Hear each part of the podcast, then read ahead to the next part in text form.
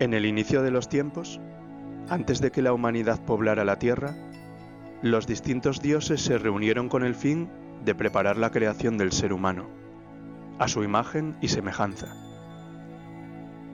Sin embargo, uno de ellos se dio cuenta de que si los hacían exactamente iguales a ellos, en realidad estarían creando nuevos dioses, con lo que deberían quitarle algo de tal manera que se diferenciara de ellos. Tras pensarlo detenidamente, otro de los presentes propuso quitarles la felicidad y esconderla en un lugar donde no pudieran encontrarla nunca. Otro de ellos propuso esconderla en el monte más alto, pero se dieron cuenta de que al tener fuerza, la humanidad podría llegar a subir y hallarla. Otro propuso que la ocultaran debajo del mar, pero dado que la humanidad poseería curiosidad, podría llegar a construir algo para llegar a las profundidades marinas y encontrarla.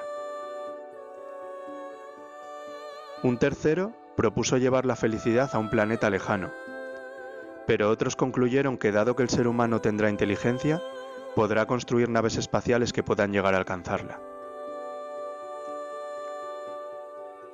El último de los dioses, que había permanecido en silencio hasta entonces, tomó la palabra para indicar que sabía un lugar donde no la encontrarían. Propuso que escondieran la felicidad dentro del propio ser humano, de tal modo que éste estaría tan ocupado buscando fuera que jamás la hallaría. Estando todos de acuerdo con ello, así lo hicieron.